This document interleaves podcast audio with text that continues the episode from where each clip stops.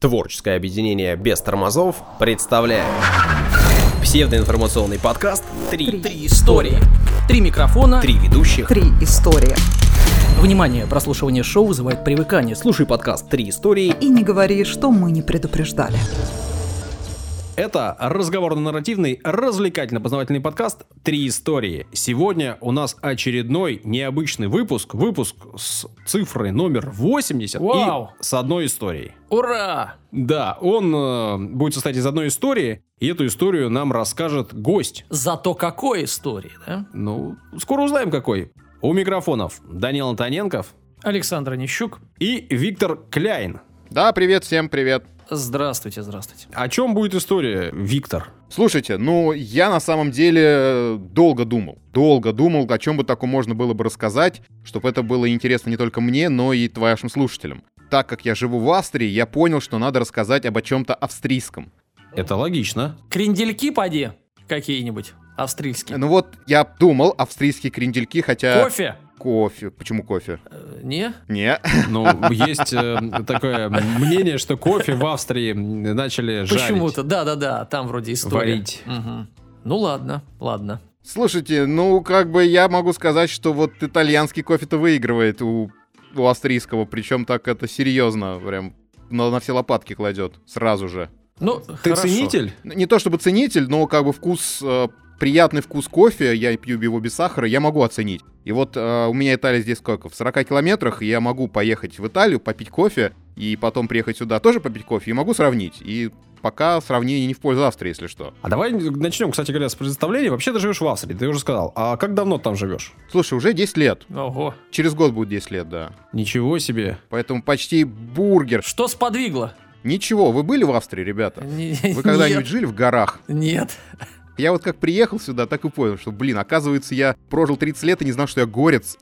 Тот самый Хайленда. Мы жили и живем в болоте. Это, это наша кредо. Э, Петербург на болоте построен. Ну да, да, да. А я, соответственно, решил, что горы это отличные кулисы, с, с которыми я хотел бы просыпаться каждый день. Вот и все. То есть мы, мы на разных концах, э, да, по поверхности Земли живем.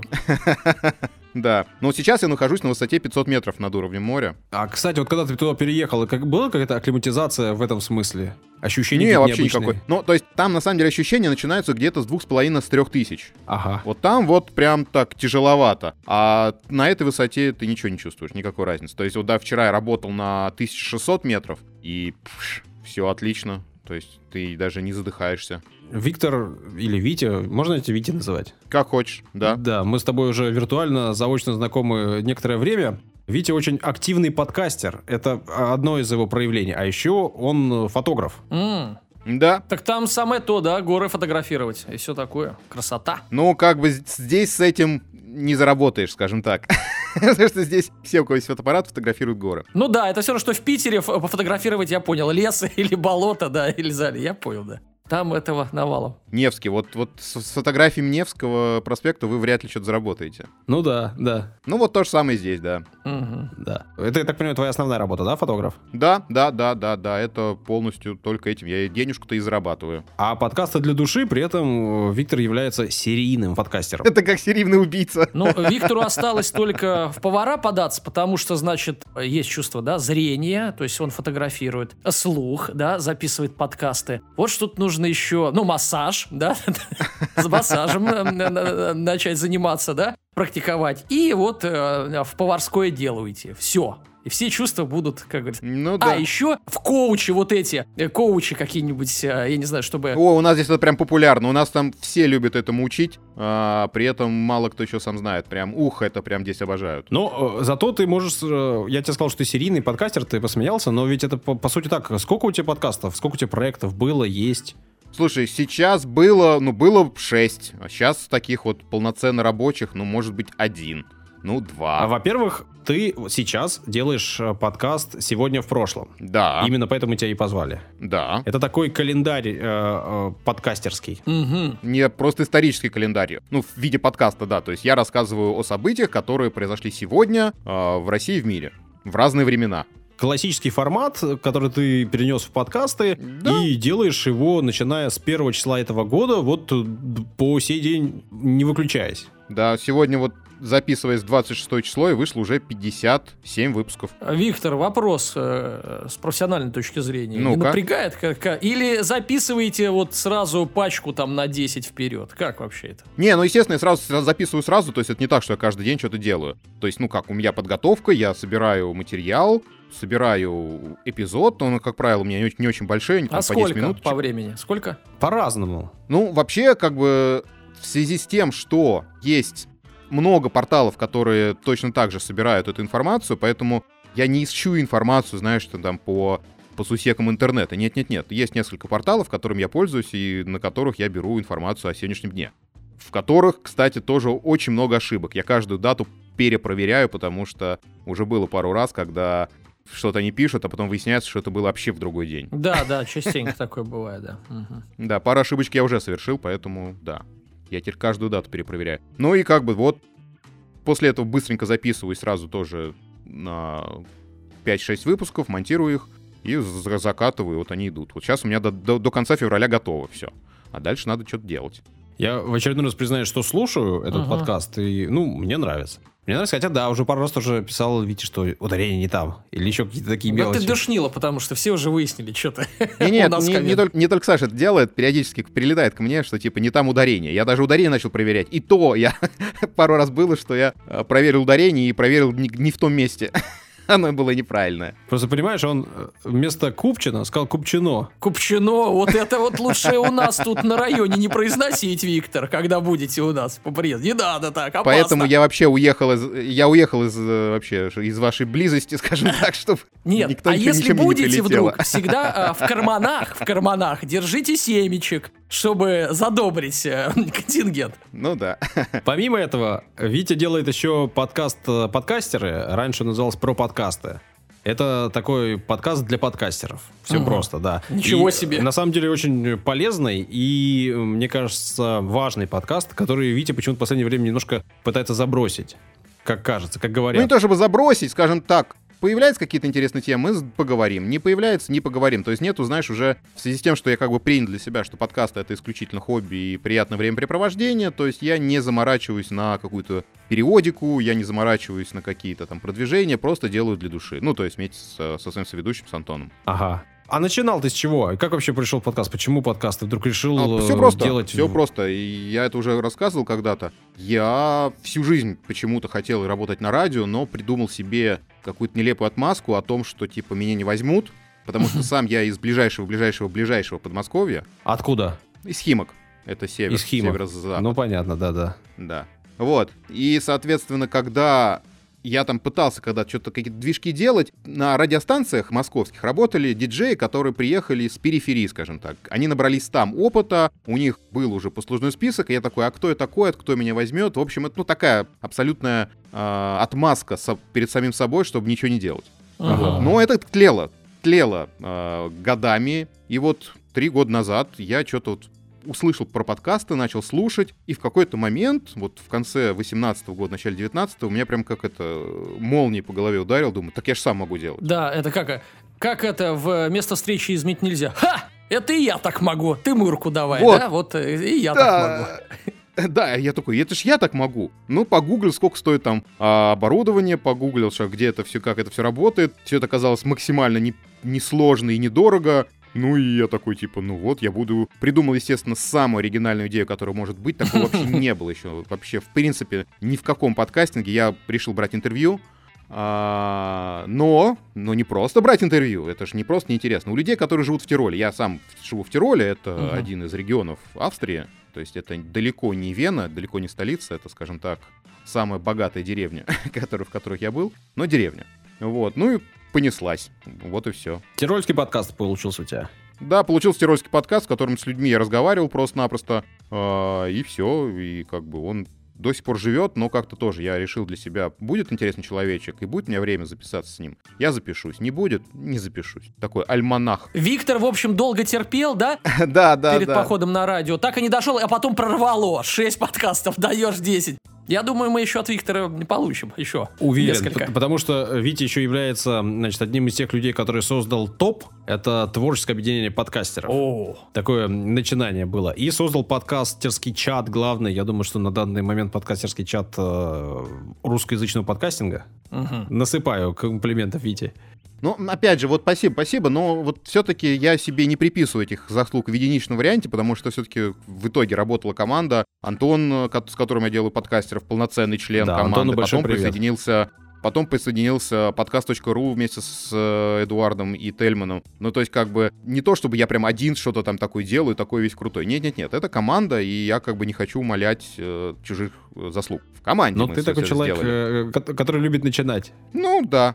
Я люблю рулить, я, я для себя понял. Я для себя понял, я рублю- люблю рулить, и когда меня все слушаются. А когда это все происходит, мне так нравится, поэтому, может быть, я решаю это делать, э, чтобы порулить.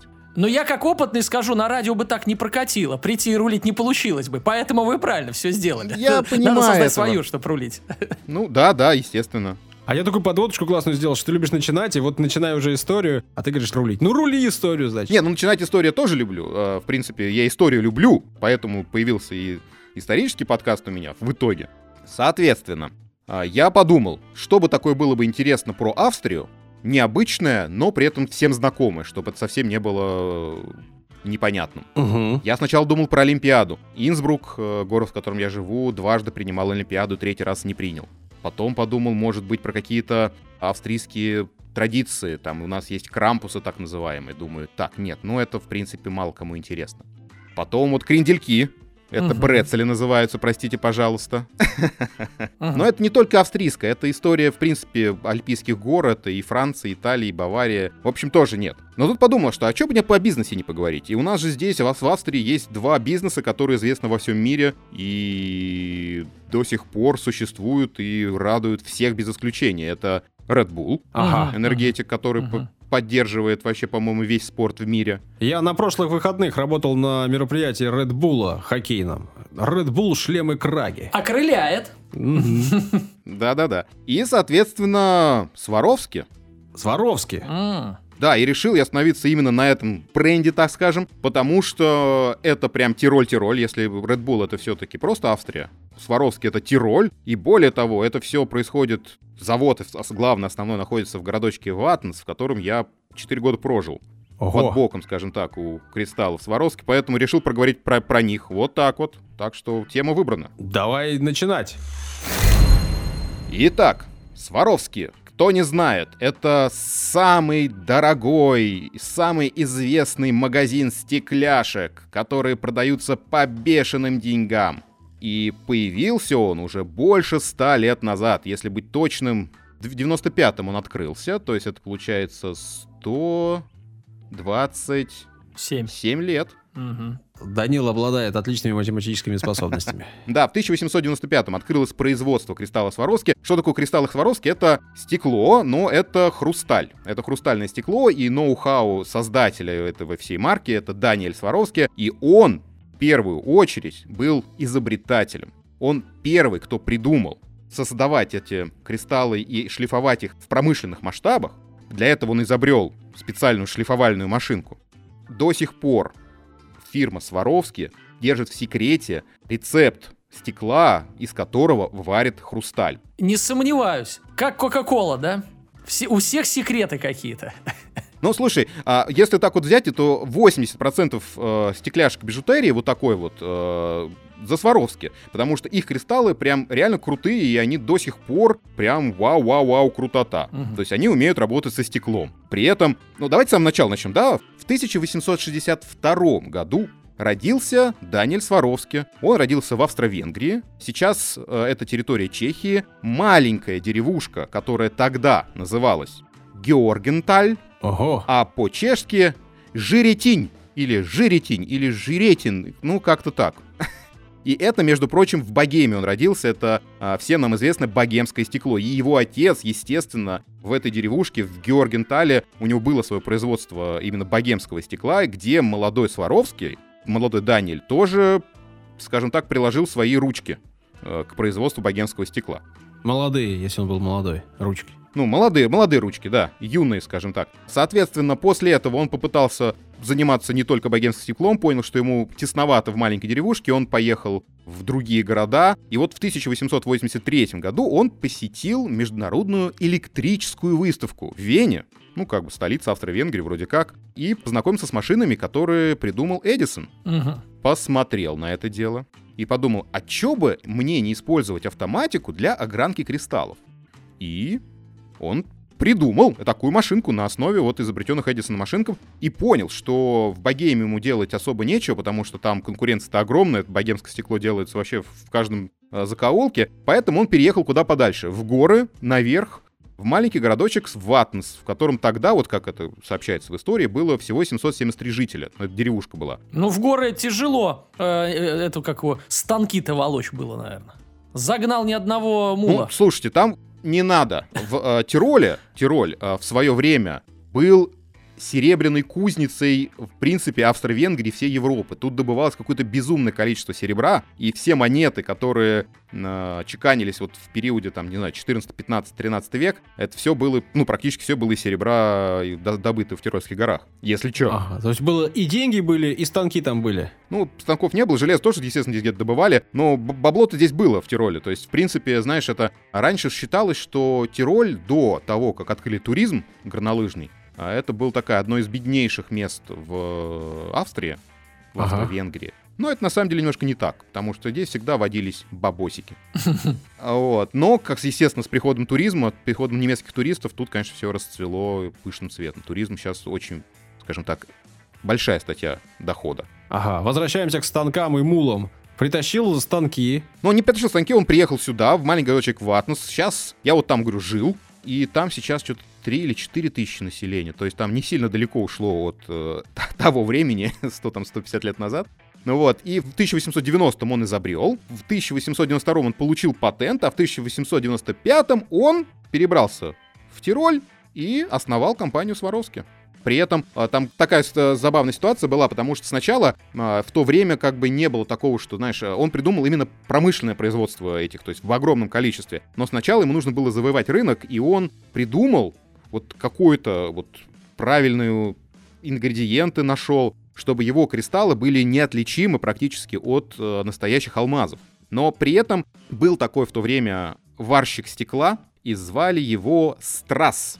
Джордж Фредерик Страс. И этот Джордж Фредерик Страс точно тоже обрабатывал стекляшки, но выдавал их за За камни. настоящие алмазы. Ага, Да, и благодаря этому Джорджу Фредерику Страсу появилось такое понятие, как стразы. ага. Это вот искусственные камешки. Вот Мы тут в России, помню, в начале 2000-х говорили «Стразы Сваровски». Это вы говорили. Я не говорил такого. Я не знал, что такое стразы. Вот ты себя и выдал, подлец.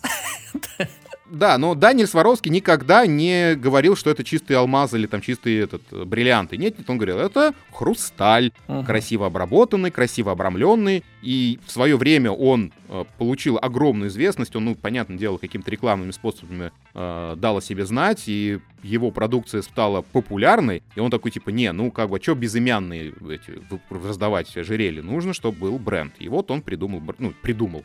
Создал бренд Сваровский по своей фамилии. Я вот в городочке Ватнс стоит на, на главной площади возле школы его памятник Даниэлю Сваровски. Такой прикольный мужичок с усами такими, залихватскими. Но над названием долго не думал. По фамилии решил. Вообще. Ну и, соответственно, с этого момента пошла в мир империя Сваровски. И одно время, одно время а, они переносили свое производство в Китай, а сейчас, вот последние там несколько лет, вернули все обратно в Австрию, и вот у них все производство здесь в Тироле. Здесь вот завод А что, стоит. что, что, что произошло? Там же вроде как дешевле. а Что, слу- что случилось? Китайцы стали э, приворовывать, что ли? А я хрен знает на самом деле, почему они так решили, но, как я понимаю, чтобы все деньги, все налоги оставались в Австрии. Патриоты, что ли? Ну, типа того. Ничего Но себе. это, это уже было принято решение не Даниэлем, не он переносил в Китай, не он возвращал, потому что он умер в 1956 году, оставив э, наследникам огромную империю. Мгм. А она до сих пор семейная империя это или уже давно Да, управляется? да, да.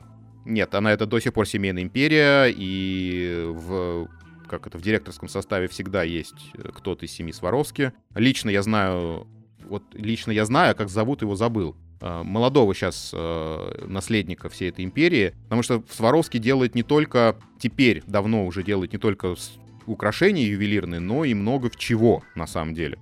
Огромный вклад в развитие всего этого производства внес внук Даниэля Сваровски, Манфред Сваровски, потому что он изобрел и придумал разноцветные стекляшки. М, Да, это модно. Э, э, Женщинам нравится, конечно, разноцветный, блестит. Знаешь, как вороном. Так. Да, ну то есть, соответственно, там а, у меня сейчас перед глазами какое-то огромное количество цветов, оттенков, и все это, конечно, блестит и красиво. Но, в общем, это действительно до Сваровски не делал никто, и из- изделия с разноцветными кристаллами очень быстро стали пользоваться спросом у просто у неимоверного количества людей. Слушай, подожди, подожди, я знаю разноцветное стекло. А, Это бутылки-чебурашки зеленого цвета. Я помню. Но их, их тогда не было, я думаю. Нет, слушай, ну х- хрусталь все-таки это не стекляшки. Все, это я так называю стекляшки, но ведь хрусталь нифига не стекляшки. Ну да. По сути, по сути стекло, но все-таки хрусталь, вроде как. И его как-то специально варят. Я тут пытался выяснить, но что-то как-то закопался и понял, что варят, варят хрусталь, окей. В Сваровске делали, в принципе, работали со стеклом. А, Если что, а, Сваровски в свое время сделали бинокли. Бинокли Сваровские очень крутые. Телескопы, прицелы оптические. Слушайте, я вот слышал где-то, что в этом телескопе Хаббл стоит э, зеркало Сваровски, но я что-то вот подтверждения этому не нашел, так что я пока вот как слухи это воспринимаю, но... Ну, у, у вас там поговаривают. Ну да, слушайте, вот я прям четко вспомню, я вот начал искать, чтобы было подтверждение, что это не типа не пустые слова, а, и вот что-то не нашел вот именно про Хаббл, но вот точно в каком-то космическом э, спутнике, в каком-то космическом телескопе есть зеркала Сваровски, потому что они идеально работают с стеклом. А в 95 году, в 1995 году, они открыли огромнейший музей Сваровски тоже в Атнесе, Где куча стекла. ну, это уже, наверное, как произведение искусства, это такой некий перформанс, потому что это все смотрится очень круто на самом деле. Чем еще знаменит музей Сваровски? Там самый большой магазин Сваровски. Ну, все логично. Ну, там нет, на самом деле там круто. Это действительно такой высокотехнологичный музей, в котором ты прям погружаешься в мир кристаллов. То есть это и какие-то... Дальше это считается, голова великана, ты входишь внутрь, пещеру великана, и ты ходишь по комнатам, а ты можешь побывать внутри кристалла, ты можешь... Они там постоянно меняют экспозиции, там какие-то из кристаллов сделаны достопримечательности мира, там какие-то, ну, в общем, там нет, там все очень круто, на самом деле, сделано, и я всем, кто бывает в Тироле, советую всегда посетить именно музей Сваровски, потому что это просто прикольно. Тем более, что они недавно вот э, при мне разбили парк. Нет, они парк разбили давно, но они его расширили, сделали а, кристальные облака над озером, там какие-то лабиринты, поставили колесо, поставили огромную детскую башню, куда ты можешь дать ребенка и нормально походить по магазину. Это, в общем, все круто, круто, круто, на самом деле. Виктор, а вот вопрос тебе, так как ты там, э, соответственно, э, из первых, э, как говорится, источников. Вот Сваровски все-таки стекло, какое бы оно крутое не было, а есть все-таки, ну, реально албазы или бриллианты. Намного ли дешевле Сваровски? Ну, вот ну, слушай, а, да, какой-то, да, намного. какая-то вещь. Намного? Ну, конечно, намного. Намного, да, намного дешевле. Ну, то есть, если мы сравниваем одно и то же в- с, с с с алмазами, с бриллиантами, и то же самое мы сравниваем с кристаллом Сваровски, кристалл Сваровски это все-таки бижутерия, давайте будем честны. Ага. И как бы никто э, не говорит об обратном. Да, при этом, если говорить о бижутерии, то цена на кристаллы Сваровски, она такая кусачая. Потому что это бренд. Но там же не в том, не, в- не в смысле, что там кристаллы Сваровски, а в смысле, что там все-таки там э, кристалл Сваровски обрамленный золотом или кристалл Сваровски обрамленный серебром. Ага. То есть это драгоценные металлы. То есть, соответственно, это красивейшее ожерелье. Они во второй половине 20 века запустили э, коллекционные фигурки из хрусталя, и они там стоят там по 600 евро, да, там какая-то фитюлька там размером там 10 сантиметров, ну 10 это, ну, Нормально там, так. метров 5. Но это вот, ну, коллекционные истории, то есть они э, делают эти штуки, причем очень прикольно, вот они выпускают э, ограниченную партию и уничтожают э, все вот отливки, все вот это, чтобы никто не мог повторить. Ну, то есть, чтобы они сами не могли повторить, чтобы это было, если даже собираются сделать что-то такое, это будет уже не то же самое. То есть, вот до такой степени. То есть, естественно, они как бы поднимают и ажиотаж перед своим вот этим вот э, произ- продуктами своими. Не, ну все правильно. что- Я помню просто, э, у нас же, да, история была, цари приглашали э, Зодчего, он делал, а потом ослеплял Зодчего, чтобы такое же не сделал. Ну, вот Все правильно, По правильно. сути своей, да, да. Вот, а фигурки, ну, то есть это стандартно там Микки Маусы, собачки, Бэмби, там, олененки, медведи и так далее. Вить, ну у тебя-то есть что-нибудь от Сваровски? Ну, мне, естественно, дарили ручки, мне, у меня есть запонки Сваровски, А, это мне дарили прям в Сваровске. Кто-то из Сваровски. Ну, не сам, не самих Сваровски, а кто-то из рабочих. Не лично. Не лично, да. Хотя, на самом деле, Сваровский очень много вкладывается в, в принципе, в развитие региона, и они э, вот недавно в Ватнесе, он, то есть есть как, Инсбрук — это столица Тироля, и а, это столица Тироля, там 140 тысяч населения, большой, самый большой город э, в регионе, и там, в принципе, все находится. А Ватнес находится где-то в 15 километрах. И, соответственно, это такая маленькая реально деревушка. И вот они там первыми открыли коворкинг. При этом коворкинг с э, каким-то безумным количеством помещений. И пригласили туда кучу стартаперов, и не только. Там э, есть филиал э, этот Hewlett Packard, там есть э, Microsoft, э, тоже какой-то филиал. Там есть еще какие-то безумное количество каких-то вот прям айтишных брендов и так далее. То есть, и они сдают за очень адекватные деньги помещения, места, чтобы создать вот такой вот э, научный кластер, что ли, у себя там в Атносе. И это круто на самом деле. Первый коворкинг имеется в виду в мире, что ли, или что? Я не, не понял. Не-не-не, нет, в Тироле, в. Тироле, в Тироле. М-м. На районе, да. Понятно. Да, да, да. А Я думал, нифига себе загнули. Когда я себе искал... Нет, в принципе, Инсбруке много чего было впервые. Например, теннисный корт крытый был впервые в Инсбруке. Бальный зал а, впервые, впервые был в Инсбруке. При этом, причем, это одно и то же помещение. Удобно. Не, это, очень забавно. Это была конюшня, ипподром, а, рынок, бальный зал, теннисный корт, и сейчас это выставочное пространство. Мгм. И все в одном месте. Кайф. Да, да, да. Да, последнее расскажу. Последнее, что у нас здесь и римляне были, оказывается, когда ре- реконструировали э, музей Сваровски, а, откопали старую стоянку и римлян. Мгм. Вот ребята куда только не шли, да? Всюду побывали. Так а там близко все. Близко все. Главное перемахнуть через гору, ну, да и как все. бы, да, Да, и относительно. уже все. Другая страна. Вить, спасибо тебе за историю. Да, Спасибо, что рассказал, поделился. пожалуйста. Так можно сказать, э, сокровенным. Ну, чем-то таким родным уже, близким тебе. Ну, по сути своей, да. В принципе, вот этот вот, э, когда мы жили в Атносе, а, мы там можно купить за 20 евро входной билет, либо за 50 евро годовой абонемент. И каждый день ходить в музей. Отбиваться, да. Короче, там в чем фишка? Там они поставили башню пятиэтажную с детскими развлечениями. Прыгать и скакание там, они все связаны между собой. И это вот для детей вот от там 6-7 лет это просто какой-то кайф. И когда вот мы жили в Атносе, чуть ли там не каждый день ходили туда с сыном, чтобы он там прыгал, бегал, скакал, его, ему в кайф это все было. Сейчас, конечно, пореже, но до сих пор есть эта карточка за 50 евро годовой абонемент на вход. Вот люди э, делают деньги, делают бизнес, и подход у них, да, интересный. Все объединяет. Красавцы.